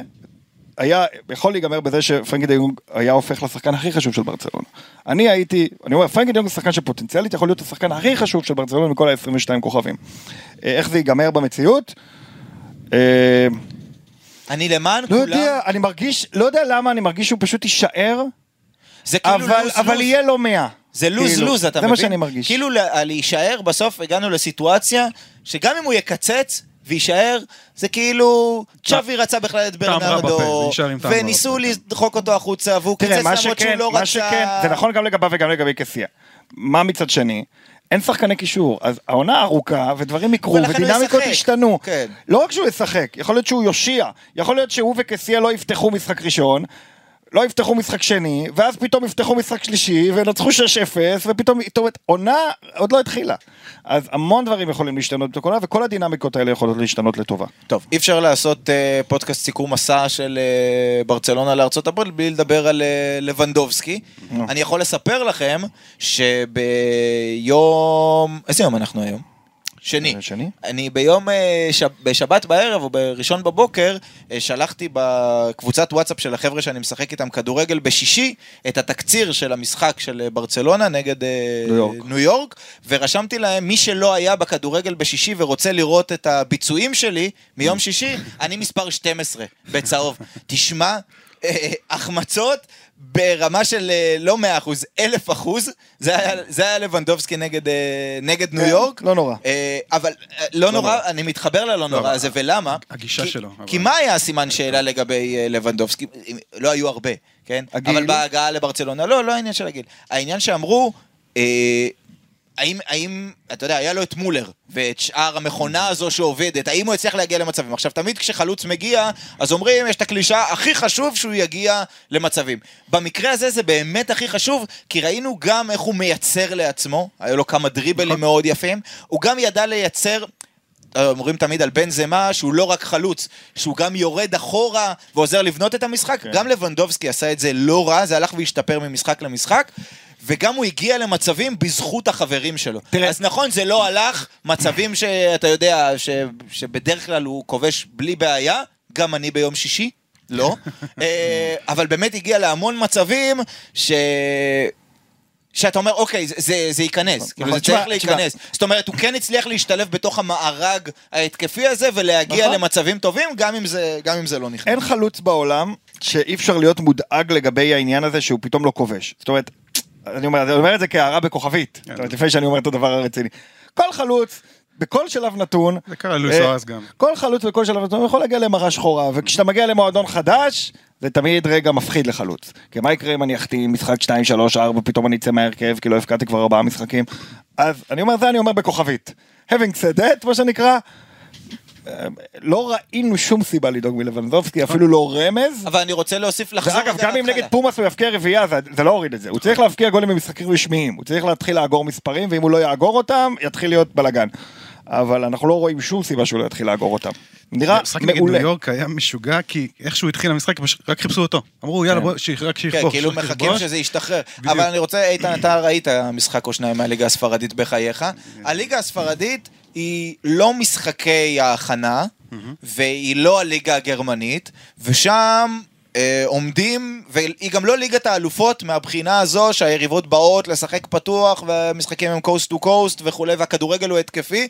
בספרד רוב הקבוצות, אני אגיד, קוסט טו קוסט זה ממיורקה לברצלונה, בטח נגד ברצלונה, קבוצות מצופפות, מחנות את האוטובוס וכולי, ופה זה לא אתגר ללבנדובסקי, זה אתגר לברצלונה להצליח למצוא את לבנדובסקי. צ'אבי, איך הוא יסדר את זה ש...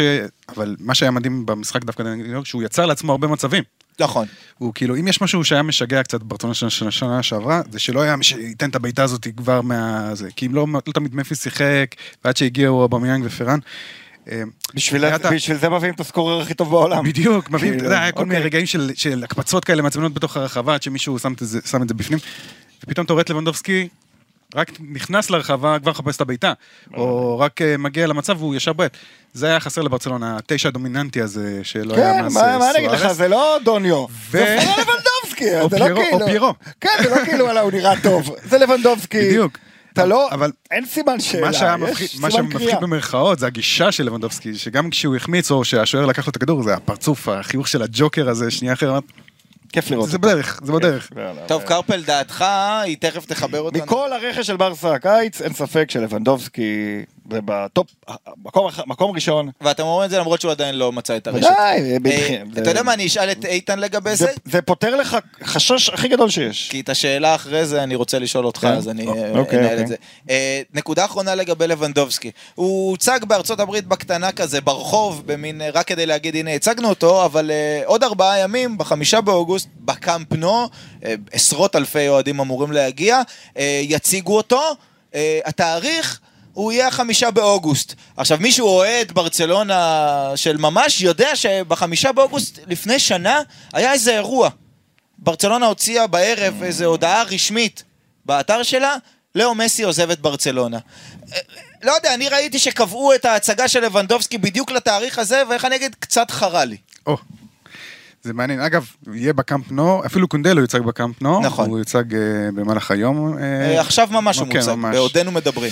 Uh, כן, זה, זה סימבולי וגם uh, מעניין.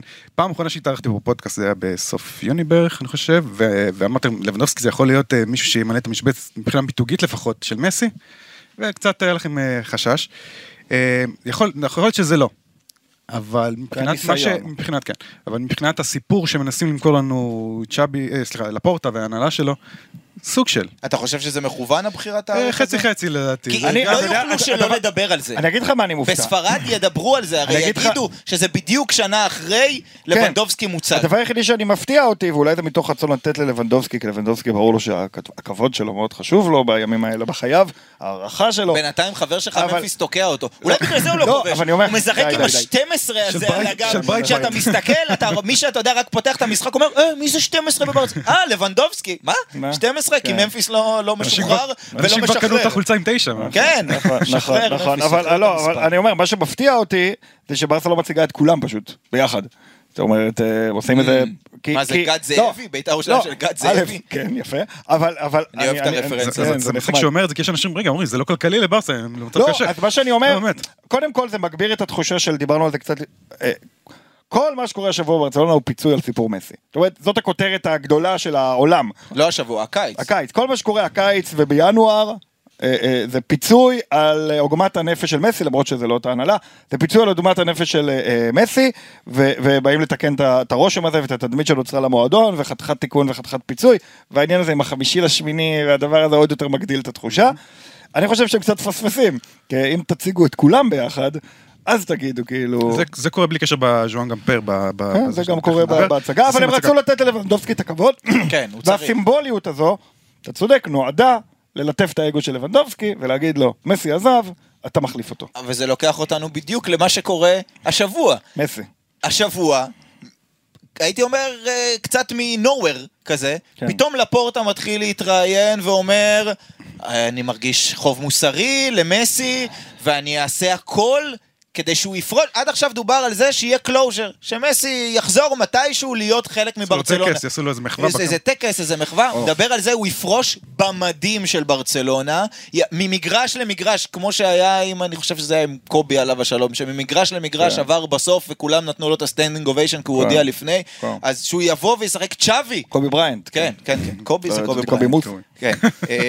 צ'אבי אומר, זה עוד רחוק, אבל בוודאי שאני רוצה שמסי יהיה כאן. הכתבים שמקורבים למשפחת מסי אומרים שהנה ברצלונה מתחילה את תהליך החיזור שלה, לנסות ככה לפצות על מה שהיה בקיץ שעבר, כי בסוף נפערה שם איזושהי תהום מאוד גדולה ביחסים בין הצדדים.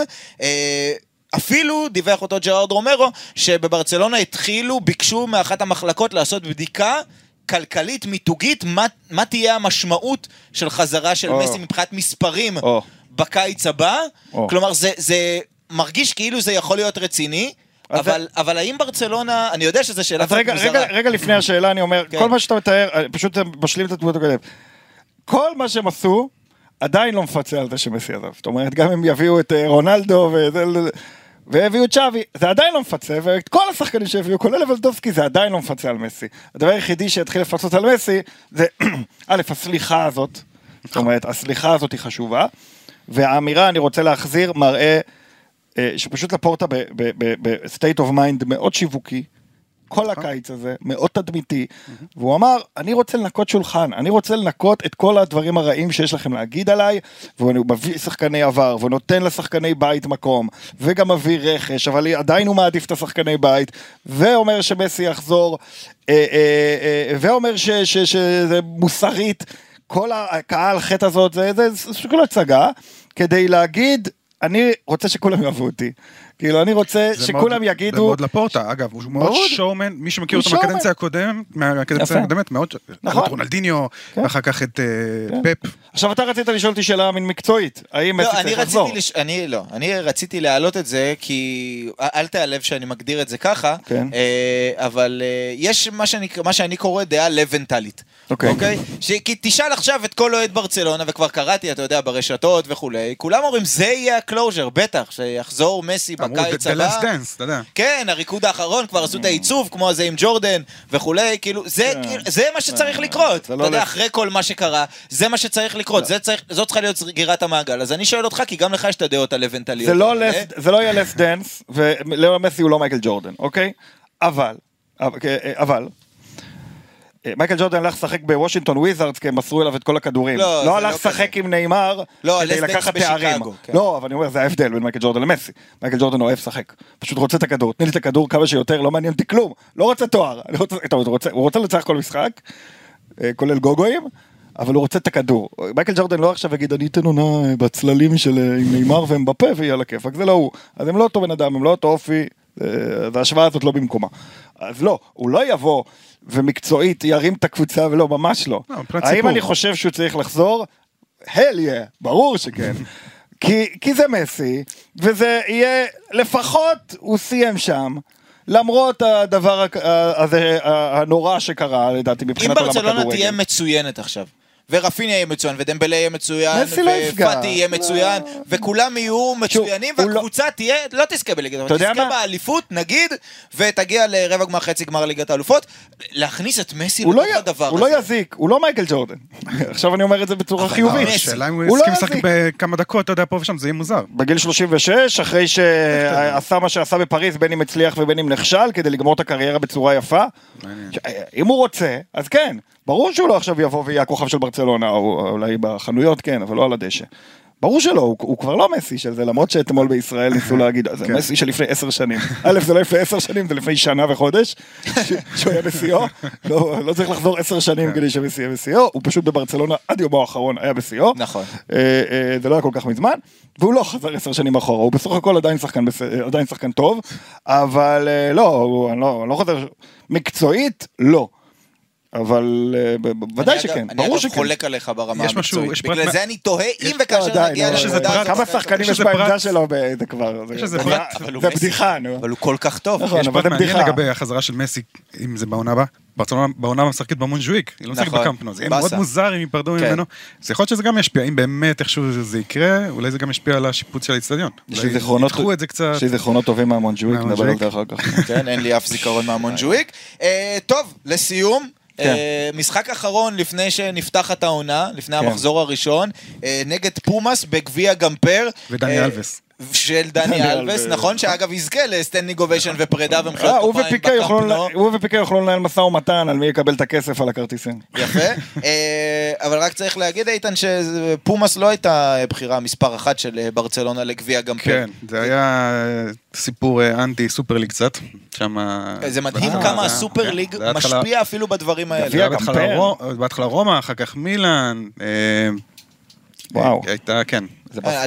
הדיבור היה שרומא הייתה אמורה להיות כבר, זה היה קבוע, נחתם חוזה, ואומרים שמהצד של אל-חליפי וכולי, כן, יש לו תפקיד מסוים בוופא, יושב ראש ארגון המועדונים גם, משהו כזה, הוא אמר לרומא אל תלכו למשחק, ואז רצו לסגור עם מילאן, וגם היה משא ומתן מתקדם, ואז הוא אמר להם, לא, לא, אל תלכו למשחק עם החבר'ה האלה. ראית גם בארצות הברית, נגד מי הם שיחקו? ריאל ויובה. ריאל ויובה וברצלונה. השלוש האלה, שזה קטע. זה קטע מעניין, אבל לשמחתנו זה ממש לא חשוב. לא, זה... זה מעניין שזה משפיע. כן, לא, לא, אני אומר, זה היה מעניין... פוליטיקה. כן, אבל זה לא חשוב בפני עצמו. למי אכפת ששיחקו נגד ריאל או נגד פומאס? האמת... אתה אומר לא חשוב, אבל באמת היה סוג של ביקורת ברשתות החברתיות בספרד, מה שצריך לראות, זה בדרך כלל שאתה מביא לגמפר, לתורניר הזה, לגביע הזה, אתה מביא קבוצה מעניינת, כי זה המשחק שאתה מציג את כל הסגל לקהל הרחב, אז אתה רוצה איזה קבוצה, בדרך כלל זה שוב, זה מילאן, זה יובנטוס. לא, אני אומר, זה נחמד. בוקה ג'וניור עושה משהו, שם כזה. אני אומר, זה נחמד, אבל גם מי שראה את המשחקים של גמפר בשנים האחרונות, זה לא איזה חוויה מישמה מרטיטה.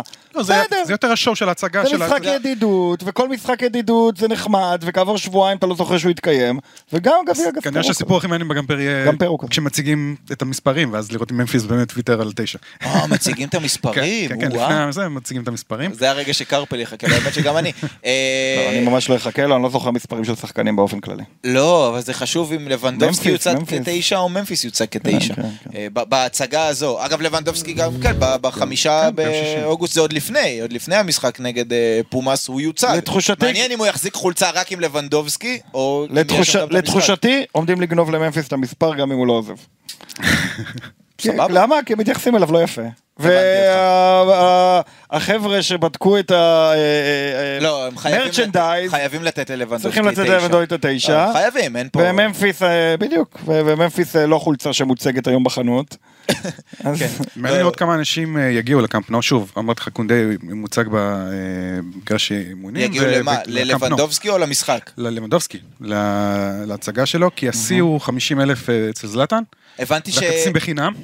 הבנתי אבל שהגבילו את זה, כי יש חשש שיהיה עומס, נתנו איזושהי מגבלה רק לחברי מועדון, או משהו בסגנון שיוכלו להגיע. לשלושה ימים הראשונים מכרו רק לחברי מועדון, ועכשיו אני חושב שזה פתוח כבר לכולם. אני לראות כמה באמת יגיעו להצגה שלו. הוא מאוד יעלב, אם הוא עוד יעלב, אם יגיעו פחות מזלטן, מאוד יעלב. זה המון, יש משחקים מהאמנה שהגיעו. כן, בדיוק. אגב, אני חושב שבסוף אם נחזור למשחק האחרון... לבנדובסקי, תגיד לו שהוא מספר שלוש, רק אל תגיד לו שהוא מספר שתיים. כן. הבחירה בסופו של דבר, זה שיצא להם פומאס, לדעתי זה יותר טוב, כי זה משחק שהם יוכלו, היה להם ב-אלפיים וארבע עשרה יריבה מקסיקנית, נצחות ה-שש אפס, וברמת האווירה, והקהל וכולי, עדיף שזאת תהיה יריבה שיש מצב, לא יודע אם זה יקרה, אבל שיש מצב לתת מול ההצגה. קבוצות במקסיקו גם שחקות פתוח, יש להם מסורת מאוד חיובית של כדורגל באופן כללי, אני לא עקבתי אחרי פומאס, אבל אני מניח שזאת... היא גם לא פתחה גם בצורה גדולה את העונה, זאת אומרת, היא היחידה בליגה המקסיקנית שלא הפסידה, עד עכשיו, אבל יש לה ניצחון וארבע תוצאות טקו. היה משחק מהנה ונחמד ופתוח. ולא באמצע הלילה, שזה גם חשוב. ולא בסוף סוף. המקסיקו זה עובד כמו M L S קצת עם הבתים וכל ה... כל המבנה הזה. כן, אבל יש שם קהל. אני פעם עבדתי באיזה חברה שראינו כדורגל מקסיקו והרבה, וזה חוויה. זה מזכיר את הכדורגל הישראלי כמו שהוא מעולם לא היה. יפה, אז אנחנו... אתה מרגיש שאתה רואה כדורגל הישראלי בשנת תשעים ושתיים בממד מקביל. אתה אומר, איזה יופי, איזה כיף פה. תענוג. אז אנחנו נראה את הכדורגל המקסיקני נגד ברצלונה ביום ראשון, ואחריו אנחנו נהיה עם עוד פרק פודקאסט של ברצלונה, לקראת תחילת העונה. הדבר האמיתי, מתחילים. מה שנקרא, ואנחנו נהיה כאן, קרפל איתן, היה כיף, היה כיף, היה כיף מאוד, ושבוע הבא נהיה עם עוד פודקאסט, יהיה מעניין, תהיה עונה כיפית, לפני שריקת הפתיחה. כן, מזל שאתה לא שופט עם המשרוקית הזאת. נכון, היה בכיף.